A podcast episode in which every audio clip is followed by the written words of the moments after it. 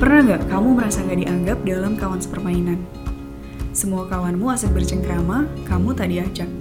Semua kawanmu mendapat peran, kamu tak diberikan.